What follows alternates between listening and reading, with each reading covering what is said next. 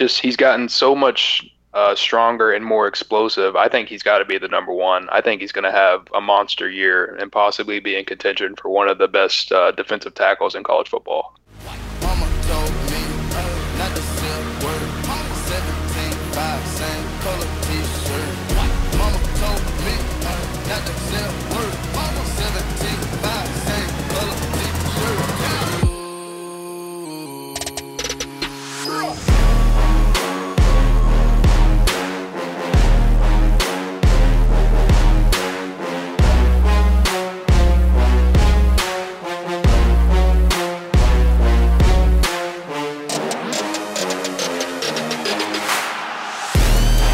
Up, guys? It's Logan. This is another episode of Hear the Spear presented by Nole Game Day. We are finally back from a big break we took from the podcast land.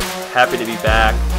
Uh, let me introduce you guys to uh, Dustin Lewis, our lead writer, and Ryan Stalder, our co host. I'm back, baby. Good to be here. Exciting summer, exciting time for Florida State fans. I'm ready to get into it.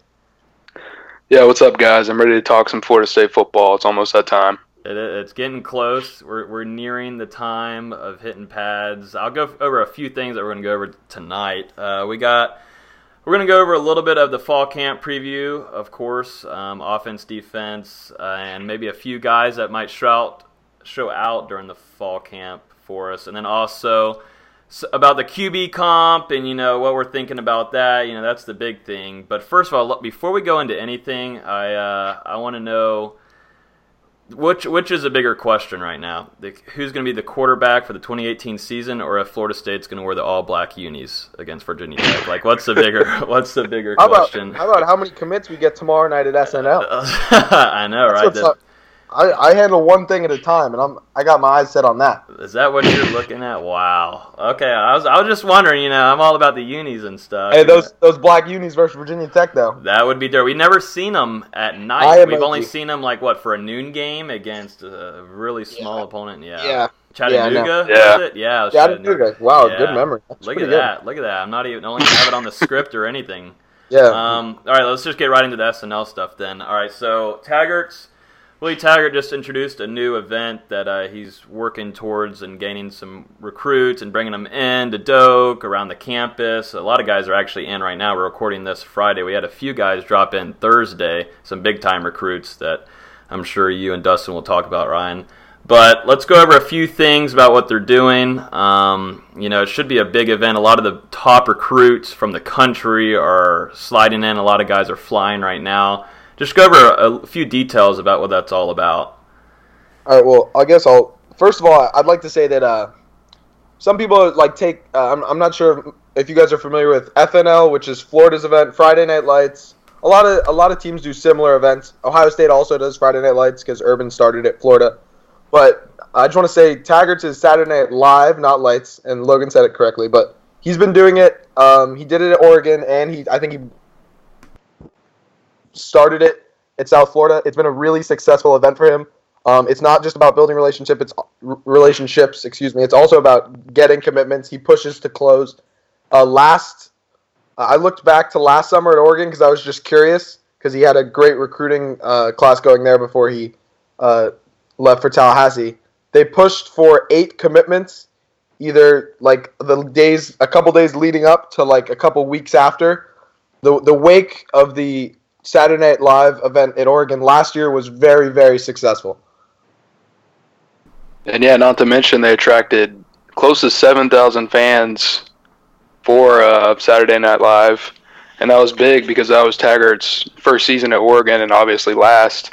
And he's going to have the same opportunity uh, tomorrow, attracting a bunch of Seminole fans out there to keep the recruits hype. Yeah, we'll, re- we'll be there. Me and Dustin will be there, and I, am I'm, I'm expecting at least ten thousand. Whenever there's a Saturday during the summer and you're in Tallahassee and there's anything to do with Florida State football, I will give a big bet that there he'll get at least ten thousand. I would I, believe. I don't know how many they're going to get, but I do remember the spring game thinking, ah, oh, maybe they'll get forty. I know they want fifty, and then them getting like sixty-five. So I will never doubt the, the Tallahassee fans after a new exciting. Yeah, uh, it, it should be. It should be. And I think that, I mean, it's a different time. It's at 4 o'clock on Saturday, which is pretty interesting. It won't be nighttime. But I think they have a lot of events and uh, private dinners and stuff going on afterwards Definitely. for the recruits. Um, Definitely. I heard uh, Zach Blostein from uh, 247 said that they're going to drive them around the recruits around the front of the stadium and put them in front of the Unconquered statue, and fans will be able to cheer them on or greet them and whatever. So that's just something you know really unique, and I think a lot of player, a lot of recruits are going to dive like dive into that kind of stuff. You know, they they like getting noticed and getting some attention. So I think I think this is a big event and something unique that you don't get to see a lot ever. And, you know, it's kind of not a well-known thing um, going around. Um, let's dive let's dive into like some quick things too that's happened uh, since God we haven't recorded in a while. So let's go through. Let's see. Florida State just won the softball national championship. Uh, that was talk about entertaining. That was that was insane. Uh, being able to watch those girls smile and then still win again, even if they're down and all that kind of stuff, it was something really unique to see. And they have a really stacked team coming back next year, so that's something we can look forward to covering. Um, and also, big thing this summer, Jameis Winston's just not having a good summer. Uh, he's been suspended three games by the NFL uh, for not reporting an incident. Uh, he's he'll miss three big games. Uh, the Bucs are really going to hurt. Starts off at New Orleans against the Saints, and then the e- they face the Eagles the next week, and then they face my Steelers the, uh, the third week. So I mean they're they're gonna have a rough schedule there without having Jameis. Uh, it's just I don't know. It's a it's an interesting situation, um, but he's really he's got a son now. We'll see if a lot of uh, things will change with him and how he he still does a lot around the community. And we'll see. It, it's going to be interesting down there for Tampa Bay. I don't know if y'all have any thoughts on that or what y'all think about that. Good luck, Ryan Fitzpatrick. Yeah, that's, that's not gonna be that's not gonna be easy whatsoever. But let's get back into the SNL stuff. Um, I want to talk about some of the guys uh, that might be coming in, some unique players, some top targets that, me, that might be sliding through here at Doak. Anybody big they'll be coming through? I'm most excited personally about the, the two five stars that are coming in for multiple day visits. That's the five star offensive guard from the state of Louisiana, Cardell Thomas, as well as the five star linebacker from the state of Mississippi, Nakobe Dean. These are big target. These are big visits. One because the offensive line and the linebackers are probably Florida State's two biggest position needs, as they are for 2018. Probably our two worst position groups. So anytime you can get a guy in a multi-day visit like that, they're going to sp- spend a lot of one-on-one time with the coaches and really get to know them, as opposed to like just the guys who are coming in for SNL is more of like a hype thing, like build hype, see the fans, see the stadium, um, co- compete with the other people. But those two coming in for multi-day visits, I think launches FSU in a pretty good position with with both of them. I know this is Dean's first time visiting, and definitely uh, Thomas is also. So if they can lock up officials, I really like. Not, I'm not necessarily saying Florida State will lead for either of them after this weekend, but if they can lock up officials and they get to see Doak in the fall after spending four days with the coaches personally, there's it's going to be hard to beat out Florida State for those two kids. Yeah, and speaking of the offensive line, um, another attendee to SNL, uh, offensive tackle Charles Cross, is uh, reportedly close to making a decision. And he's from the state of Mississippi, and he's between FSU, Ole Miss, and Mississippi State. He wants to make that decision early in August. So tomorrow could really be the big factor in him finally making a decision to commit. We're seeing, Right around, and there's a there's, a lot of uh, state of Mississippi talent this year, Dustin. Just just going to Florida State alone, you have Nakobe Dean, the five star linebacker, Derek Hall, an, another uh, blue chip four star linebacker, as well as you just mentioned Charles Cross, who I believe currently rated a three star by 24/7 Composite. But looking at his tape, I think it's a he's a blue chip prospect all day, and I'm sure by the end of the cycle he will be. Not that that's uh, too much of a big deal, but I think look at just at those three. Uh, Florida State, you have to like their chances in the state of Mississippi this year. With I know Mississippi State's on a little bit of a roll, but Ole Miss is down because of the sanctions, and Mississippi State's coach just left. So if we really uh, open these kids' eyes this week, I mean, Florida State has a lot more to offer than Mississippi State. I hate to say it, um, because, yeah. but they really do. I mean, I mean, Florida State has more to offer than Gainesville if you look at in the eyes of recruits. And Dan Mullen just left Mississippi State for Gainesville. Yeah, So- Mississippi State has the cowbells though, so don't forget. Oh, they that. do have cowbells. Yeah, Uh, I don't- forgot that. Yeah, don't Uh, I forget think I that. have the cowbell. That's a big recruiting addition there. I want to talk about a little bit about the offensive, like how big of the offensive line and how big, like how Coach Frey and Taggart are focusing really hard on bringing on some of the big guys at the front of the line. Well, How- they need to. They already locked up. They already locked up Lucas, who I believe uh, Mm-hmm. his relationship with Telly Lockette and his, his mom's relationship really with Telly Lockette uh, is big for FSU. So they already locked up one of the premier offensive guards in, uh, if not Florida, definitely the, the country as well. So they have him. Will Putnam is on the board. I, th- I believe. I personally believe he can play guard or tackle at a high level. You have Charles Cross, who I, me and Dustin, Dustin, you think he probably he's a Florida State lean if not commit after this weekend. Wouldn't you, you say? yeah, absolutely. I think this event will really swing FSU into favor. the big one to keep your keep uh your eye on, and I know we were talking about this earlier, Dustin. Evan Neal is coming, or uh, Evan Neal is not. He's up in the air whether he is visiting Tallahassee or not. Uh, IMG's coaching staff doesn't know. Well, they're not letting anybody leave because they're in the midst of fall camp or about to start fall camp. And if um, Evan Neal can find a way to make it up to Tallahassee, uh, as well as Jaleel McRae, uh, Florida State linebacker commit, and Dontae Lucas, aforementioned. Uh, if they if they can get Evan Neal to come up, and if they can come up, if the coaches somehow allow it, that would be huge because Evan Neal came once for the spring game. He hasn't been back. Um, he has those two obviously, and putting them at IMG in his ear about Florida State. I'm sure. So if he can get another visit in before his fall visit, his fall official, then it, that just gives him more of a reason to consider Florida State down the stretch. So I think that's that is definitely something to watch out for. If you're listening to this podcast before Saturday, if Evan Neal makes it in, because that's a bit. That's, I mean, maybe is there a bigger question mark where kind of the success of I don't want to say the success of the event is relying on it, but yeah, if Evan Neal makes it in versus not making it in, that would be a huge swing. it would be. Definitely. It'd be it'd be great for you know to get inside the program and actually spend a lot of time with the coaches one on one inside Doak on the field with fans there in Well, the like you stands. said, Greg I mean, Frey is really changing offensive line recruiting. and he wants his guys. Yeah, he wants his guys, and a lot. secret Rick Trickett struggled at Florida State to recruit. I mean, he had a, one really good class in 2016. Um, I mean, the only one who really panned out of that panned out out of that class so far is Landon Dickerson. Still waiting on Baveon Johnson and uh, Jauan Williams, but Yeah, it seems like Frey's going to consistently recruit uh, at least well, well, uh, well above the average uh, Rick Trickett class. exactly. Is there anything else S and L wise that you guys would like to go over? Um, I know there's a lot. We'll learn a lot tomorrow because this is something new to Florida State and definitely Florida State fans. Uh, so we'll have a recap tomorrow. I know me and uh, Dustin will be there, so we'll be able to recap it for you guys and get the insight and tell you all about it. Um, All right, let me. Well, yeah. and Dustin, just- me ask you this. what if you could, if you could take two commits, or if you could take two visitors from tomorrow and turn them into Florida State signees? I'll give you a second to think about it. Who would your two? Who would? Who are the two players you say? Give me those two, and I'll take them and shut it down or whatever. I don't even need a second to think about it. If if Neal comes, it's got to be Neal, and then it's got to be Kayvon Thibodeaux. Oh, those are my two. Oh, uh, those are exa- exactly my two. It's big- FSU's big. You always need an edge rusher. I mean, it, that's the most important position. Florida State has good edge rushers this year, but with Burns, I mean, ninety percent chance he goes to the NFL after this season. yeah, Mhm, And then Definitely.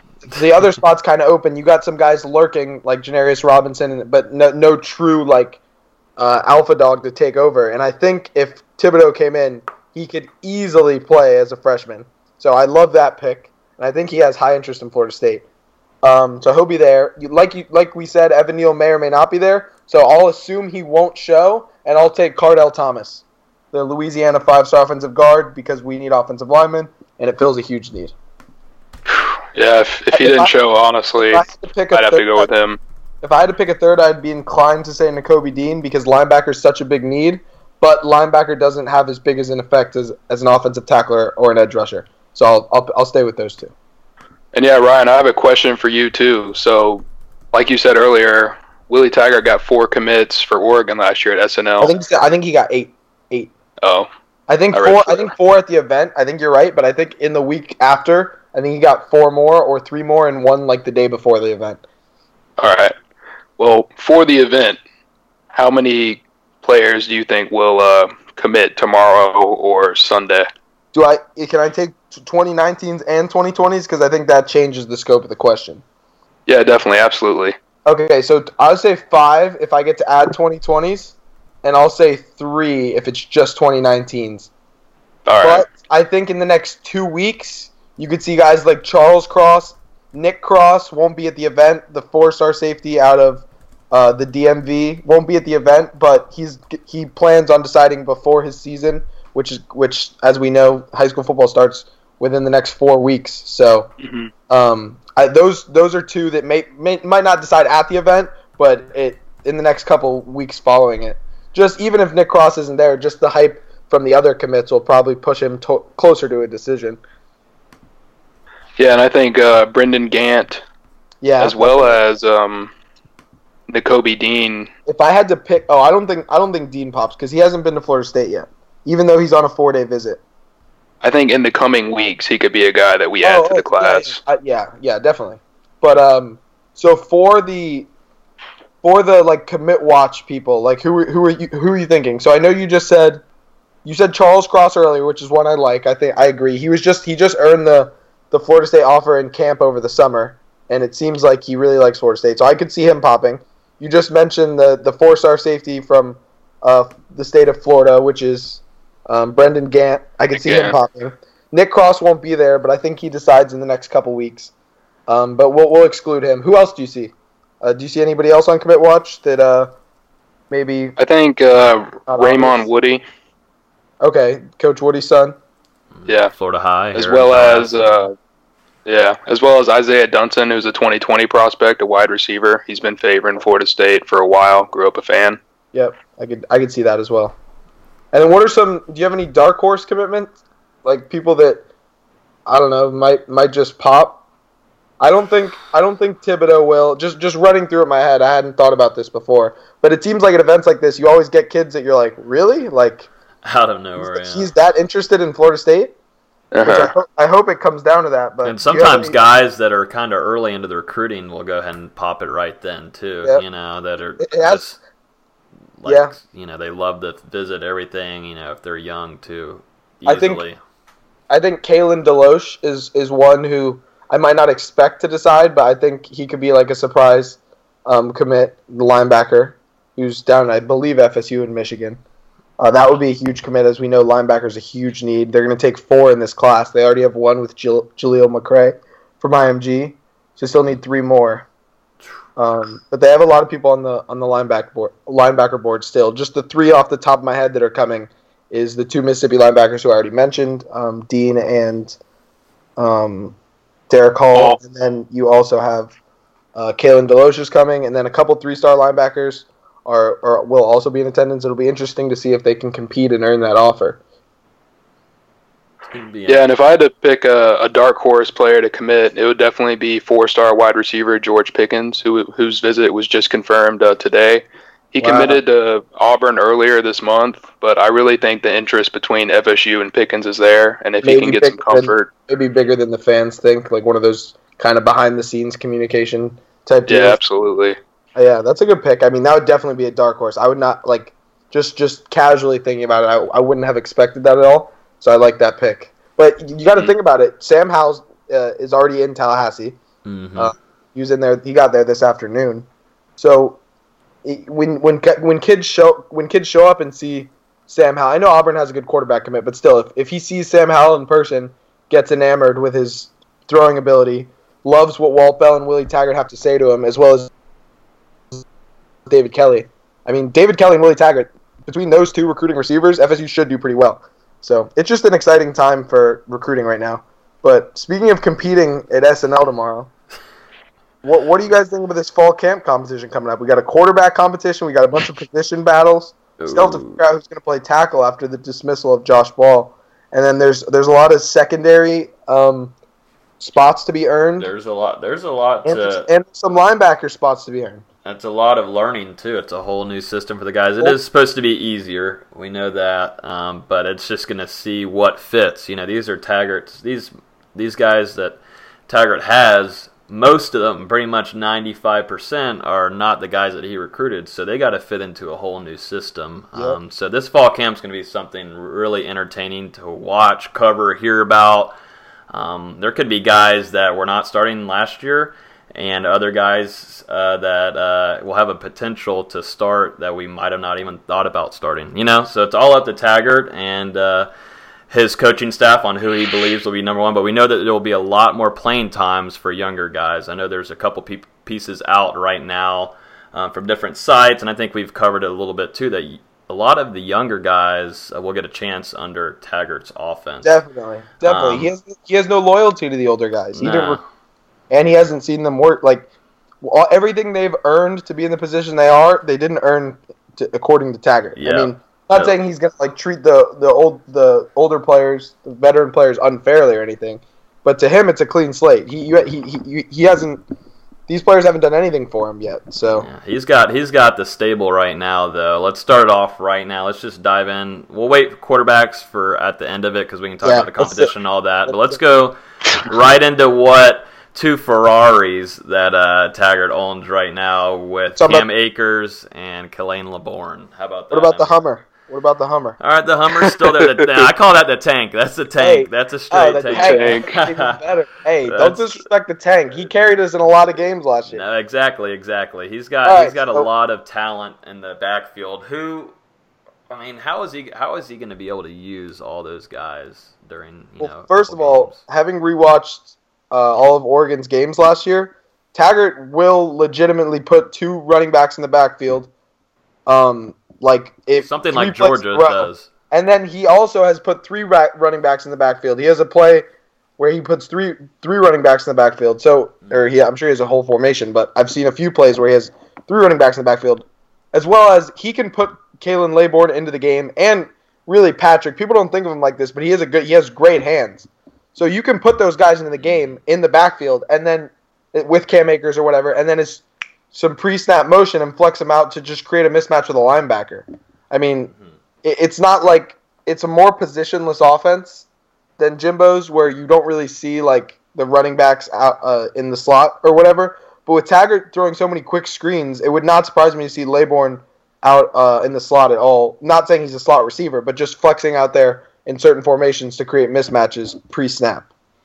So that's how I, I think they use them all. To answer your question, I kind of this might be crazy to think. I'll let you get to it, Dustin. But I kind of have this kind of because I'm a Steelers fan, so I watch Le'Veon Le'Veon Bell, you know, a lot. So hands wise and route running, I feel like Laborn can take a lot of that uh, role and kind of how Dalvin did. I mean, he's able to catch and go. It's scary to see, and I feel like Laborn has that potential, but it's so fur- so early to tell. But I feel like he could open up a lot of uh, a lot of Hey, uh, Dustin. rolls like What's up? that. before before Laborn has taken a single snap, Logan just dumped him a mixture, wait, hold up, mixture of Dalvin Cook and Le'Veon Bell. So I like what, I like what he got in the backfield. the speed and he catches he catches like Le'Veon and run routes like Le'Veon, and he comes out of the backfield like Cook. I'm high on him. I love it. Well, if anything, he's already proved his big playability with that run in the spring game. So Mhm. He, yeah. he maybe it's a worthy comparison. I'm, a I'm, I'm just being early on it, and I'm not saying now nobody's my boy Le'Veon. I'm not going to say that, but I say there's some kind of characteristic. We've only seen what like ten I- minutes of him playing, really. we, he didn't take a snap last year, and Yeah. you didn't even mention he wins jump balls like Randy Moss. I know. exactly. Yeah, we'll see if uh, my boy gets a. I'm sorry. I'm sorry. No, it's a it's a it's a decent comparison. It's just not not quite to that level. Yeah, but we'll see. Yeah, exactly. I mean, the best part is that we don't know that like the he he has the the world of potential. I'll tell you this. Right now, I'm going. Khalan Laborn jumps over at least six players this year. I don't know if you guys have seen his high school tape, Yeah. and and I've seen practice. highlights. Le'Veon Bell, Le'Veon Bell. There goes. Just sorry, I had to add it in there, but you know. There you go. exactly. No, he jumps but over everybody. Air, and I- Air Laborn. So he, he- from the inside, I heard that he was really, really mad that he got redshirted last year. I heard a lot of yeah, he said it in the post game interview of the spring game. He's like, "I'm not happy I was redshirted with last year." Yeah. And then he had a famous quote. that I'm not mm-hmm. going to say because it's a mm-hmm. family friendly show. Yeah. But YouTube. yeah, go on YouTube. That. But Dustin, what do you think about that backfield? I think it's the three-headed monster of Akers, Patrick, and Laborn is going to be ridiculous. If Taggart uh, continues the same approach on offense that he used at Oregon, where the Ducks ran uh, two thirds of the time, I think he will Yeah. do that this year just because FSU's offensive line is really built to run block and not to pass protect. So between Eberle at center, and even if Eberle, even if Baveon Johnson comes from the dark horse and beats out Eberle, either way, uh, those are two run blocking linemen as we see as we've seen before. Eberle struggles a little bit in pass protection. Um, and then your two strongest linemen are probably your your guards with Cole Minshew and Landon Dickerson. So that's really the strength of the line. Josh Ball was dismissed. That was one of the starting tackles. It'll be interesting to see who will step in and fill that role. Maybe I, I think Derrick Kelly will end up playing tackle. Maybe Jauan Williams. It, we'll, we'll have to see. But Yeah, let's. I think another thing uh, that is going to be pretty interesting to see is how at least the wide receivers on how Taggart uses them as how they're going to be how they'll be utilized. There's a lot of potential they have. There's a lot of uh, some good experience that wide receivers have with Nooney, which I heard his rehab is going well. He should be close to 100 percent for fall camp coming up soon. And then you also have Keith Gavin. If he can figure out his hands, you know, and make some catches, you know, he has a lot of potential. And then the unicorn of them all, George Campbell. Um, you know So- what, what the speed that Taggart likes, how are these weapons going to be used? You know, So having having watched all of Oregon's games last year, what Taggart does with his receivers is he plays he play it's re, it's genuinely as simple as they run one of two general routes, not necessarily the whole playbook, but they either go deep or they catch a screen. okay. It's really- that simple. I'm not even it's not even like rocket It's- science. it's- It's not even hyperbole. He goes deep. He loves to take the top off the defense because what people don't understand is Jimbo liked to control the ball by throwing it down the field with medi- with um, medium passes, medium range passes, hooks, curl, hooks, ins, outs, slants. yeah. what Taggart likes to do is yeah. the ball running and then use the run to create big plays with the pass. And the ru- as cliched as it as it is, the the short passing game in Taggart's offense is really just an extension of the run because he'll throw it to guys like DJ Matthews behind the line of scrimmage and have big guys like Tam- Tamorrion Terry and Keith Gavin block for him and just try to get three, four, five yards. And then he'll do that and then he'll fake the screen and throw it downfield. And having watched USF's games too, Mhm. hopefully, I mean, I would be shocked, but Quinton Flowers couldn't throw the ball at USF, so Taggart was really hamstringed with that. So I think, I mean, James Blackman and Francois are more than capable to throw the ball deep. Let me Where- throw. Let me throw. had- Okay, go ahead, go ahead. Let me throw a question to you real quick, Dustin. What do you think about DJ Matthews and how how big of a season he has? I mean, he's got he's he's my number one wide receiver. I think Florida State has going forward. I think the dude has a little bit. I know I'm going back to my Steelers guys, but AB and his route running and his catching, Oh, no. it's it's No. it is what it is. Um, Receiver of the- Uh, I got to I mean, I'm just. Uh, he's small, skinny. I mean, I know AB gained a little bit of whatever, but I just want to talk about and a little bit about DJ Matthews. I know I kind of missed out on saying him earlier, but I mean, he's a he's a rock star to this offense, I believe, and I think Taggart uses him in a lot of ways, and of course, punt return too, which he should have been at way earlier in the season last year.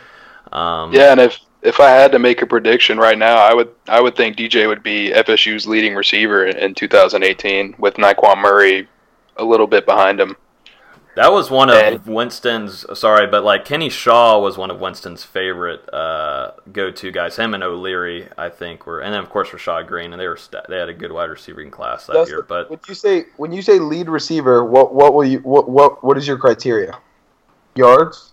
Yeah, he has the most yards of any other guy on the team. I disagree. I think it. I think I have the most catches, but like I just said about Taggart's offense, DJ's gonna have mostly screens thrown to him. He's not like he's not tip, a typical deep threat. He he's really not Florida State's best option for a deep threat. It's more Terry, Gavin, and Nooney for for those type of routes.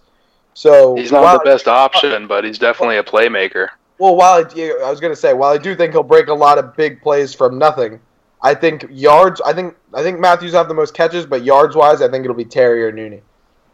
Just just some organic disagreement. I also think Nooney and Terry will have more touchdowns.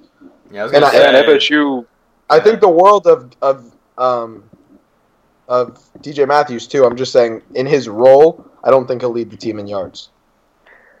yeah, and I do think FSU could have a lot of uh, threats down the field this year if Keith Gavin can find some consistency, if George Campbell can stay healthy, They if really don't even, Kamorion- like those two are just icing on the cake because the, the main two receivers other than Matthews are going to be Terry and and Nooney in my opinion. Like if if one of Gavin and Ter- eh, or Campbell can really figure it out and unlock their potential, that's just going to be ridiculous because I I it, where it stands now, I think those are the fourth and fifth receivers. W- would you agree or no? Yeah, definitely. I think Terry is ahead of them right now. I think we So- should. I'll, I'll I'll go and lead us right now to probably the just the least favorite to you know be the top priority on that offense and you know whatever not the best background for the last couple season that goes towards the offensive line. Um, what what are you guys expecting out of that offensive line? It's a new scheme, a new offense, everything. What are you guys expecting for it to be in this kind of Taggart scheme? Uh, well, I think they'll struggle. I mean, I, de- I definitely think they struggled last year, and, and now they have a whole new system to learn. Plus, you lost one of your starting tackles. Uh, the offensive line will definitely be the, the weak point of the offense. Hopefully, like I said, if you focus on running the ball, it helps uh, as an offensive lineman to run block because you're punching the defensive lineman and not getting punched over and over like Jimbo's offensive lines were. I mean, when you have to sit back and just let people bang on you all game, it's nice to go out and actually exert some force, which they'll get to do a lot more in Taggart's offense. So I think that'll help. But I just think learning a whole new scheme with a whole new unit because there's really not a lot of returning starts, especially for the tackles. Both tackles will probably be new starters. I mean, I know Derek Kelly played a little bit of tackle last year, but both full time tackles will be new starters. So it, it they're going to struggle a little bit, but um, I mean that that's really the weak point of the offense. I don't, I don't really want to sugarcoat it. Yeah, I mean, I think the offensive line is also the the weakest position on the offensive side of the ball. But I do think they could see some improvement over last year because Rick Trickett's zone blocking scheme just did not fit what uh, Jimbo likes to do on offense. And what uh, Greg Frey has done is simplified the scheme a little bit, and he's also made it so the center has to make less reads at the line of scrimmage. So I think simplifying it, making your blocks easier, could just lead to more success out of these guys. Would you say he's like simplified it lethally? uh, I hope it turns out to be lethal. Yeah, if, if the offensive line figures out, FSU's going to win a lot of games. All right, let's go and go to the big one right now, the one that everybody's ripping each other apart in the comments section on Facebook and all that. Who's going to be the starting quarterback going forward? Team Frenchie, Team Blackman, or the Hockman Hive? Who's it, who's it going to be? What do you got, Dustin? Let's hear it. Um, personally, I love what Blackman did last season, but I think Francois is the perfect fit into this offense, so I'm gonna have to go with Team Frenchie. All right, so this is a little. I'm a I'm a little uh, unorthodox here. I'm I'm gonna go with JJ. Com- no, I'm just kidding. No. No, I'm pretty sure he retired. No, no, you're you're 100. wow. It doesn't matter. No matter. disrespect. Come it doesn't matter what. I think. It's just gonna be Francois. It's just gonna be Francois. It, it- it's, Wow. Just is. I'm just telling. Like you guys can be Team Blackman. I get it. He's the better kid. Like I don't disagree with you. I I'm just saying it's gonna be Francois. So he, he fits like Dustin said. He fits better into the system. He's got better experience. He might not have more experience, but his experience is a lot better because it wasn't an absolute like uh, I think Blackman got thrown into the worst fire that could ever happen. but- No, I mean, yeah, he did. But I'm not, and I'm not saying he would start on a lot of teams. But Francois is a, is a better quarterback. And I, than I'll, I'll give it. I, I'm I'm big on Blackman going forward right now. Before fall camp, before we hear anything, whatever, I'm still high on Blackman. Um, but I, I think going back and looking at last season, he was coached by a quarterback. Uh, he was coached by Jimbo Fisher, who had his foot out the door by the end of September. And as we know, uh, Blackman's very young. He's still gaining weight, trying to do all that, and he's a he's a young guy that was having to learn, really get a deep dive into that playbook with a coach that was already ready to go to Texas um, mid-season, pretty much. And I I think he's still. I think there's a lot of potential for Blackman. Um, and I think he's going to show that in fall camp. Those long balls, definitely. If you want the, I think I think he go. I think him that connection with the uh, DJ Matthews and even Nooney too. We saw a little bit during the spring practice. I mean, it's just those balls are right there in his hands. You want those explosive plays? Blackman and DJ Matthews for 60 yards for a touchdown. I mean, it's that's how it was all during the spring practice. That's what we heard. That's what I saw while I was there. Um, I, I- I still think I got Blackman, and I think Blackman is leading good on the field. But I, I do agree with y'all too, though, that Deondre Francois fits that scheme really well. So we'll see. I think I think there's a lot of this is going to be one of the best quarterback competitions uh, we've had in a long time. But of course, uh, Coker and Jameis was one of the best. But um, I think this one's really one that will make the team better as a whole. I agree. I agree with that. I mean, it's really good to have two. I mean, they're very close. Like, I don't think Francois is actually that much better than Blackman. I do think he's marginally better, but I think that the situations they were in could not have been any more different. Uh, Florida State had a top five offense on the S and P Plus um, rate rankings in 2016 with Francois, but they also had Dalvin Cook and a ton of experience. Last year, Blackman had a coach with one, an offensive coordinator with one foot out the door, a quarterback coach with two feet out the door. By the end of the season, everybody already it was announced like week nine that Randy Sa- Sa- Sanders was gone. So I'm just saying, like, he's not as bad as he looked. Francois is not as good as he looked. There's a happy medium there for both of them. I do think Francois is a marginally better player. I mean, if you look at their recruiting rankings out of high school, that would reflect it. I think Blackman has a huge ceiling. Um, I hope he stays at Florida State if Francois wins the job and competes next year because I do think, like I said, his ceiling is higher. So one more year in the system, and then you never know, right? Exactly. So I, I'm gonna take I'm gonna take Francois. That being said, I really wouldn't like. It's almost like I'm I'm rooting for Blackman, but I think Francois is gonna win. That's kind of where I stand. we'll see. We've Yeah. heard. Go ahead, Dustin. I think uh, Blackman has the the better deep ball of the two. I mean, it's Yeah. It's got to be obvious. He's got the Yeah, height that's- advantage too. That's not really that's not really a question. I agree. That's a Yeah, Francois' ability to throw short to intermediate. You know, I think him and Blackman are, are almost equal in that department. I think then Francois anticipates a little bit better on the short mm-hmm. and intermediate I'm throws. Granted, like he couldn't said, get balls to Dalvin so Yeah. many times from the backfield. He couldn't get. He couldn't get it to him. I mean, I, it would yeah, be he does, he does struggle nonstop. with super short throws. I agree. I'm just talking about like more anticipation and like control of the offense. Yeah, yeah, off from Francois. yeah. That- We are two what I years later, though. He could Could have. have He, I mean, I think he's going to show improvement from how he played as a redshirt freshman to, to now as a redshirt junior. But the thing that really separates them, in my opinion, is just Francois' ability to make some plays on the ground, which he did for FSU as a redshirt freshman. Like he he ran that touchdown in against North Carolina, and then obviously they ended up with the game-winning field goal because of some penalties. But he's really showed that he can make plays with his feet, and he's gonna have to show in fall camp that he's 100% healthy after that uh, patellar injury. Hmm Yeah, that's a rough one to come back from too. That is a really, really hard. That's worse than an ACL um, injury, which I had, and that took me a long time to recover. But th- that's a hard one. But it looks like he's getting close. Taggart He's said that he's 100%. getting, yeah, yeah, he's, He's going to be 100. 100 percent for fall, 100 percent for fall camp. That starts on Monday. Uh, let's let's. We did the QB stuff. We'll have a lot more QB stuff to talk uh, after a week. Um, after Yep. the first week of fall camp, I'm sure Next- we'll start hearing stuff. Um, Next week we'll also have a, an entire SNL to review, which should be so fun. Yeah. I know me and Dustin are excited to talk a little bit recruiting once we get uh, some things more clear next week. With, I mean, this is a huge, huge. This is FSU's biggest recruiting weekend. After this weekend, probably I don't know. They have what 15, 14 commitments. 75, 80 percent of their class will be filled after this weekend.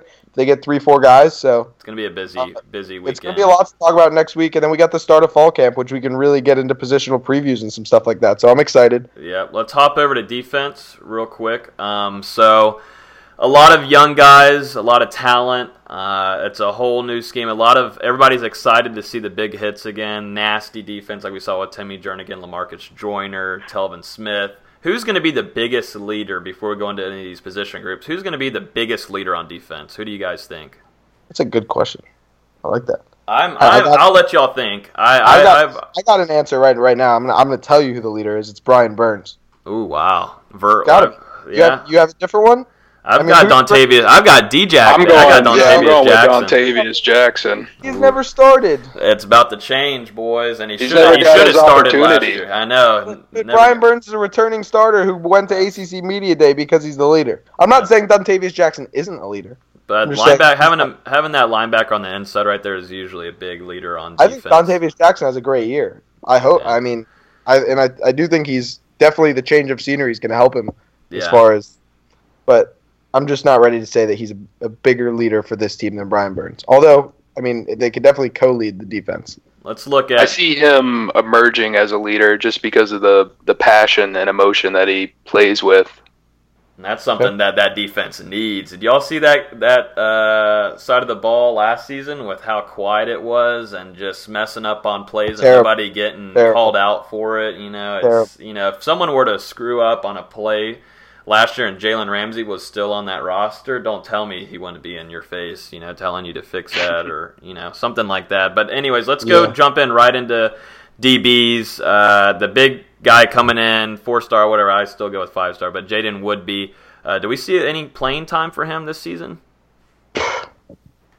Any I think Jaden. I think he's going to be a key reserve uh, off the bench in the secondary, and he might end up starting as the season goes on. I think he starts game one. Woo! I, I don't know about take. that, Woo! but Book it. Woo! Better mark this. I want you to play this. When, I want you to play this when we view the Virginia Tech game. I'll note it And down Jaden now. Wood's on the field for the first play.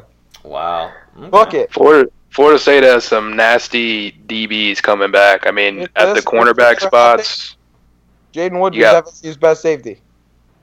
Wow. Over I know, but you've got yeah, Over Hamsah, Hamsah. Nasirildeen, I Cyrus like Hampton Fagan. starts. Who's starting over Hamsah? Whoa, now you're speaking something. Dude, dude, I like Hamsah. I, I'm not saying he won't be on the field a ton. If, if in a four DB set, it's going to be Levonta Taylor and Stanford Samuels, and then Cyrus Fagan at strong safety, or it really doesn't matter. But the the two safeties are going to be Jaden Woodbey and Cyrus Fagan. In four DB sets, you, so the, our our agreement, our disagreement is that you think Hamsah is going to be on the field over Woodbey, correct? That's that's what you're disagreeing with. Yeah, correct. Okay, so maybe it'll be Hamsah and Woodbey, but I'm telling you right now, Woodbey starts. All right, I mean, we'll see in a couple weeks, huh? see. We'll revisit right. it. We'll see what the inside tells us. Logan, yeah, no, that better DB pull this audio. I will. I promise. we'll start it off the first thing, and y'all can go right at it right away. I mean, Yeah, that I who's excited for Levonta Taylor, man? He's he seems at least on social media we've seen him training and whatnot, but holy crap! I mean, big season I'm for him. He got left off the watch list for yeah, that was a little. Woo! The Thorpe, yeah, that was a little... that'll get you. That'll get you. But yeah, he's locked down. I mean, that whole DB class has a lot of stuff that they can make up for for this last for the last season. Um, but there's a lot of potential that that you could see from let's what Samuels, who we saw near the late of the season. What was it against Florida? Yep. Uh, I, I mean, he gave up. He gave up some some TDs against Florida, but he's he's just a good player. You ready for my my next hot take? oh, DB oh, hot take. God. Got another one. Oh, Mark it, mark it, Logan. You ready? What is this? Stan- Stanford Samuels is FSU's best DB. No, Nah, that's not a hot me- take. Look it. So okay, so It is. It is to me. No, no, he's better. He's a better cornerback than Levonta Taylor, and it's uh, to I'm me gonna it's not write close. that down. I'm gonna write. Write that it down. I'm gonna write that down. Broward County, baby. Sorry. I don't think they're Wow. they're super far apart No, right no, now. no. I, don't think care. I'm- I'm- Samuels was, That was that was hyperbole, but I do think Samuels is a slightly better player. yeah, I think he was By the end of excellent the down the stretch last not year. maybe not right now. He's bigger. I think we he never heard Levonta Taylor's name on TV because he wasn't doing it. There was no reason to throw to him. Was- No, yeah. I mean, he did good. It's also he's playing field corner, which with the wide hash marks in college, it's a lot harder to uh, throw against the field corner because it's such a longer throw. That's why Mhm. Tarvarus McFadden get got targeted so many times last year. I mean, think about it. Marquez White looked really good at FSU because he was the field corner. Ronald Darby, field corner. It's just the, the the the boundary corner is always going to get picked on more, which will be Sam Samuels this year. So Levonta Taylor looked really good, but Yeah. um, I just think I'm not saying Levant. I think Levonta Taylor is an All ACC player, and he's probably a, a day two draft pick, whether it's the second or third round. But um, short. and I'm a I'm a huge fan. If he wasn't short, he plays with phenomenal Yeah. technique. He has crazy top end speed and quickness. Those he's hips, just, he's the just hips are five nine. crazy. Yeah, he's got he's got he's good with it. No, yeah, he's he's a freak athlete. That's why he's the number one corner in the country. I just Yeah. think that I mean the height and the physicality. Not that they're an issue, but it's going to keep him from being. Stanford has all. Stanford has the physicality and the height. He's got the size, and then he plays. I don't know if you guys know his dad, but he's a he's a D, his dad's a DB coach here in South Florida, and he played for FSU. He's had the hit on Roscoe Parrish, so Stanford's He's a been playing- legend. Stanford's had the best technique in Florida since he was a sophomore in high school. I want to go Yeah. to the next tier down, and then we're gonna go to we're gonna go to uh, linebackers now. Uh, like I said, I still have, I, I like uh, Dontavious Jackson being there, but it's still it's still a lot of question marks. I think depth wise, of course, uh, how that's gonna fill the role for Harlon Barnett and how that will work with the defense. There's a lot of a lot of uh, question marks. What do you guys think about that position group going towards the season? I think the linebackers are extremely talented. They're just short on on experience, and obviously, Dontavious Jackson. I'm expecting him to step up, and then Adonis Thomas played well last year when he got on the field for FSU as well. But then behind them, you've got guys like Josh Brown, Emmett Rice, and Leonard Warner. And Rice was a guy that I liked in the bowl game before he suffered that knee injury Yeah. and I think he's going to step up. But Josh Brown and Leonard Warner, we're going to see what they have in them when fall camp starts. Josh Brown's lost. Uh, I think his father said on Twitter, 20, 20 pounds maybe. Def- definitely gained 20 pounds. Oh well, he gained twenty. He was small. Now, yeah, we can cut One way out. or the other. Just just say his father again and say gained 20 pounds. All right. Yeah, his father uh, reported on Twitter that Brown gained twenty pounds this offseason. Yeah, he was he was slight, and I think that was holding him back. I remember, and I'm sure you guys t- do too. There were so many good words coming out of. I guess he early enrolled, so when he was a freshman in the spring, like he was like you got you know how kind of, and I have a dark horse for you here too. Uh, uh, DeCalon or DeCalon Brooks. Mm. Like this spring, he just blew up with like, oh my god, he might be our best linebacker. Da da da. That's how it was for Browns the spring of his freshman year. So those are two guys. I mean, I think Brooks plays this year. I'm not sure about Brown. I think he you got the. Kalen playing. Okay. I think he plays. Yeah, just because, like, like Dustin said, FSU's linebackers are thin. Like, let, Yeah. it's not. There's no depth. There really is none.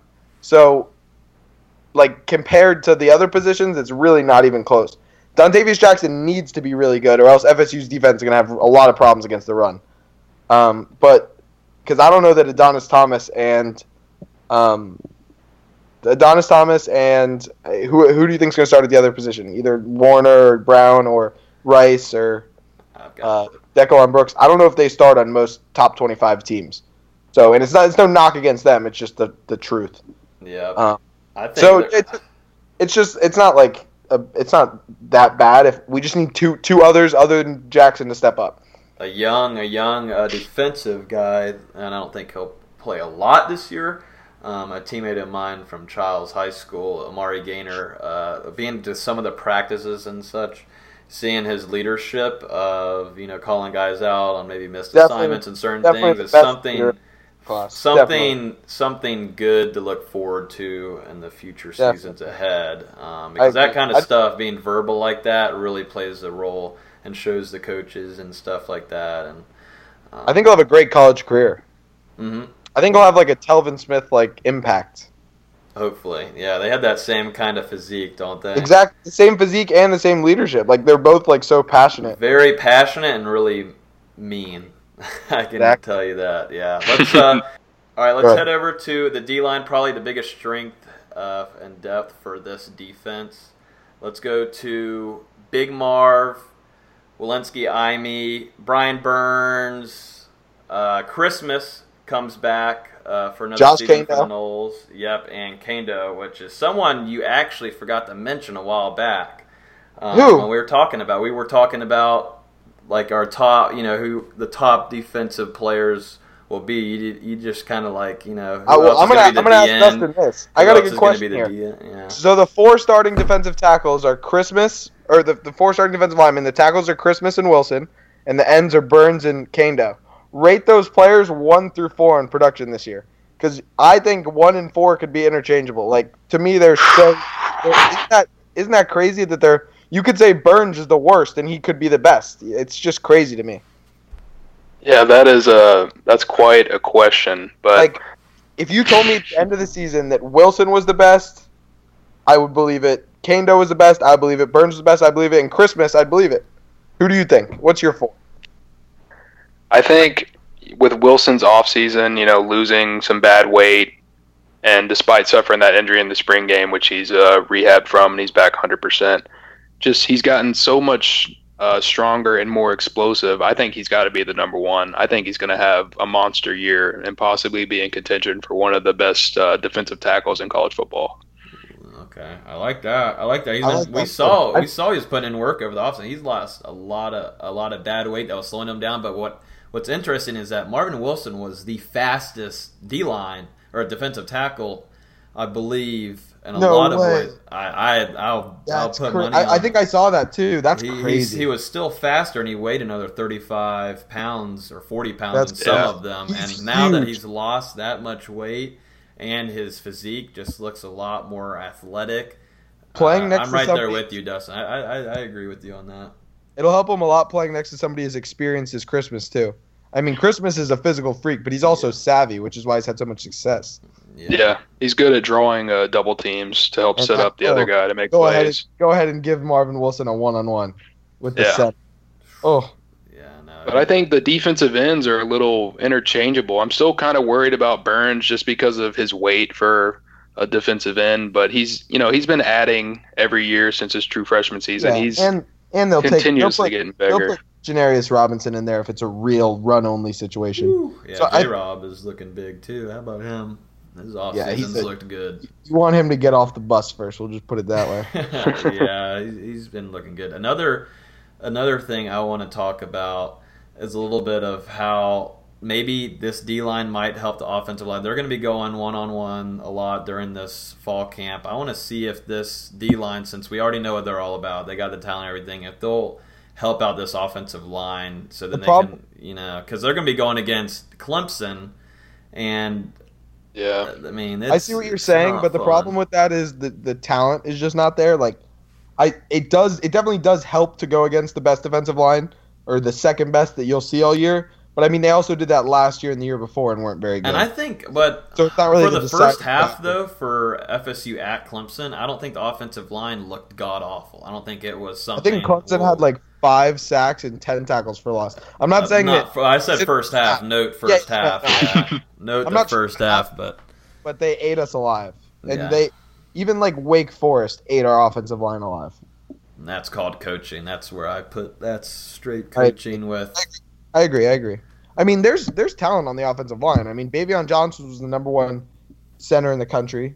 Mhm. Um, Jauan Williams, who has a chance to start this year, was a four star. Landon Dickerson was a four star. There's talent there. I think it goes. By the way, just to let you know before players tweet us or whatever. It's Juan. So I'm just making sure you know. What are you talking Uh, about? It's Juan Williams. No way, Yeah, you haven't seen it on you know Instagram, Twitter, Juan, Juan. bro. It's Jawan. Thought it was Jawan. Maybe I, I don't know. Uh, It's definitely Jawan. we'll have to. Someone needs to uh, let us know in the comments because I don't know. I'll say I'll say Juan. You say Jawan. It's J A J U Juan. A N. Juan. I have a friend that's named J U A N, and it's Juan. That's yeah, but no, but it's a, there's two things. You're right. You just spelled jo- you just spelled Juan, but J A J U A N is Jawan. No, there's only one J. There's only one J. That's it's not J. It's J A U A N. Yeah. That's how that's how it's spelled. J A U A N. Twenty four seven. Let me look this up. We can take this out. No, no, no. This is fine. No, this is organic experience right here. This is what. Dude, Ja Juan. Uh, it's, it's as clear cut as it gets. J A Ja. Maybe, maybe the players call him Juan just to mess with him. Maybe, Yeah, because Juani. he's, he Well, likes call- to play around in the in the uh, Well, the locker room last and thing- stuff.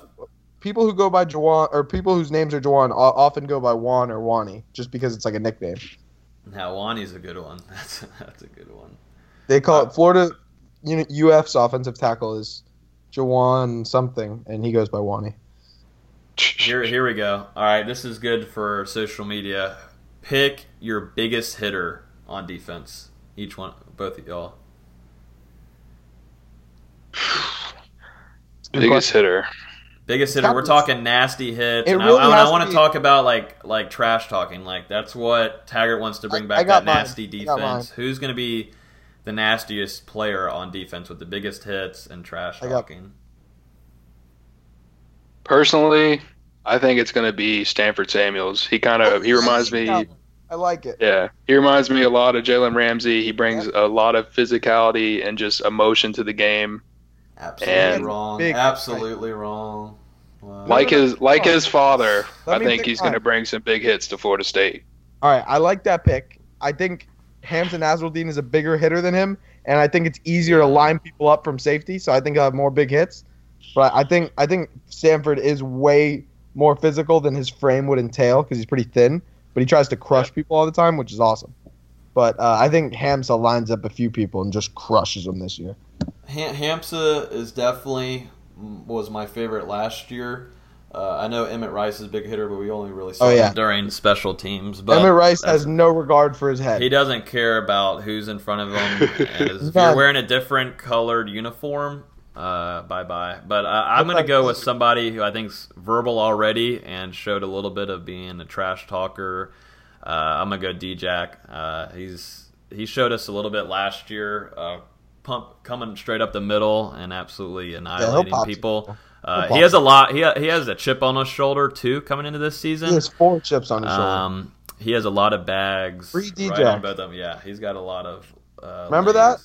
Yeah, yeah, I know. We there was, they there wouldn't was a lot of even, Jimbo wouldn't even play him. He wouldn't even let him get off the sideline. Yeah, so Probably our most talented linebacker, maybe second most behind Matthew Thomas, and they wouldn't even let Mhm. him get off the sideline. yeah. So welcome, welcome to D- Dontavious Jackson's world. Come Labor Day night against Virginia Tech because there's going to be a lot of cracking going on. I'm here for it. Yeah, and I think uh, I think a dark horse big hitter could really end up being uh, DeCalon Brooks because Hmm.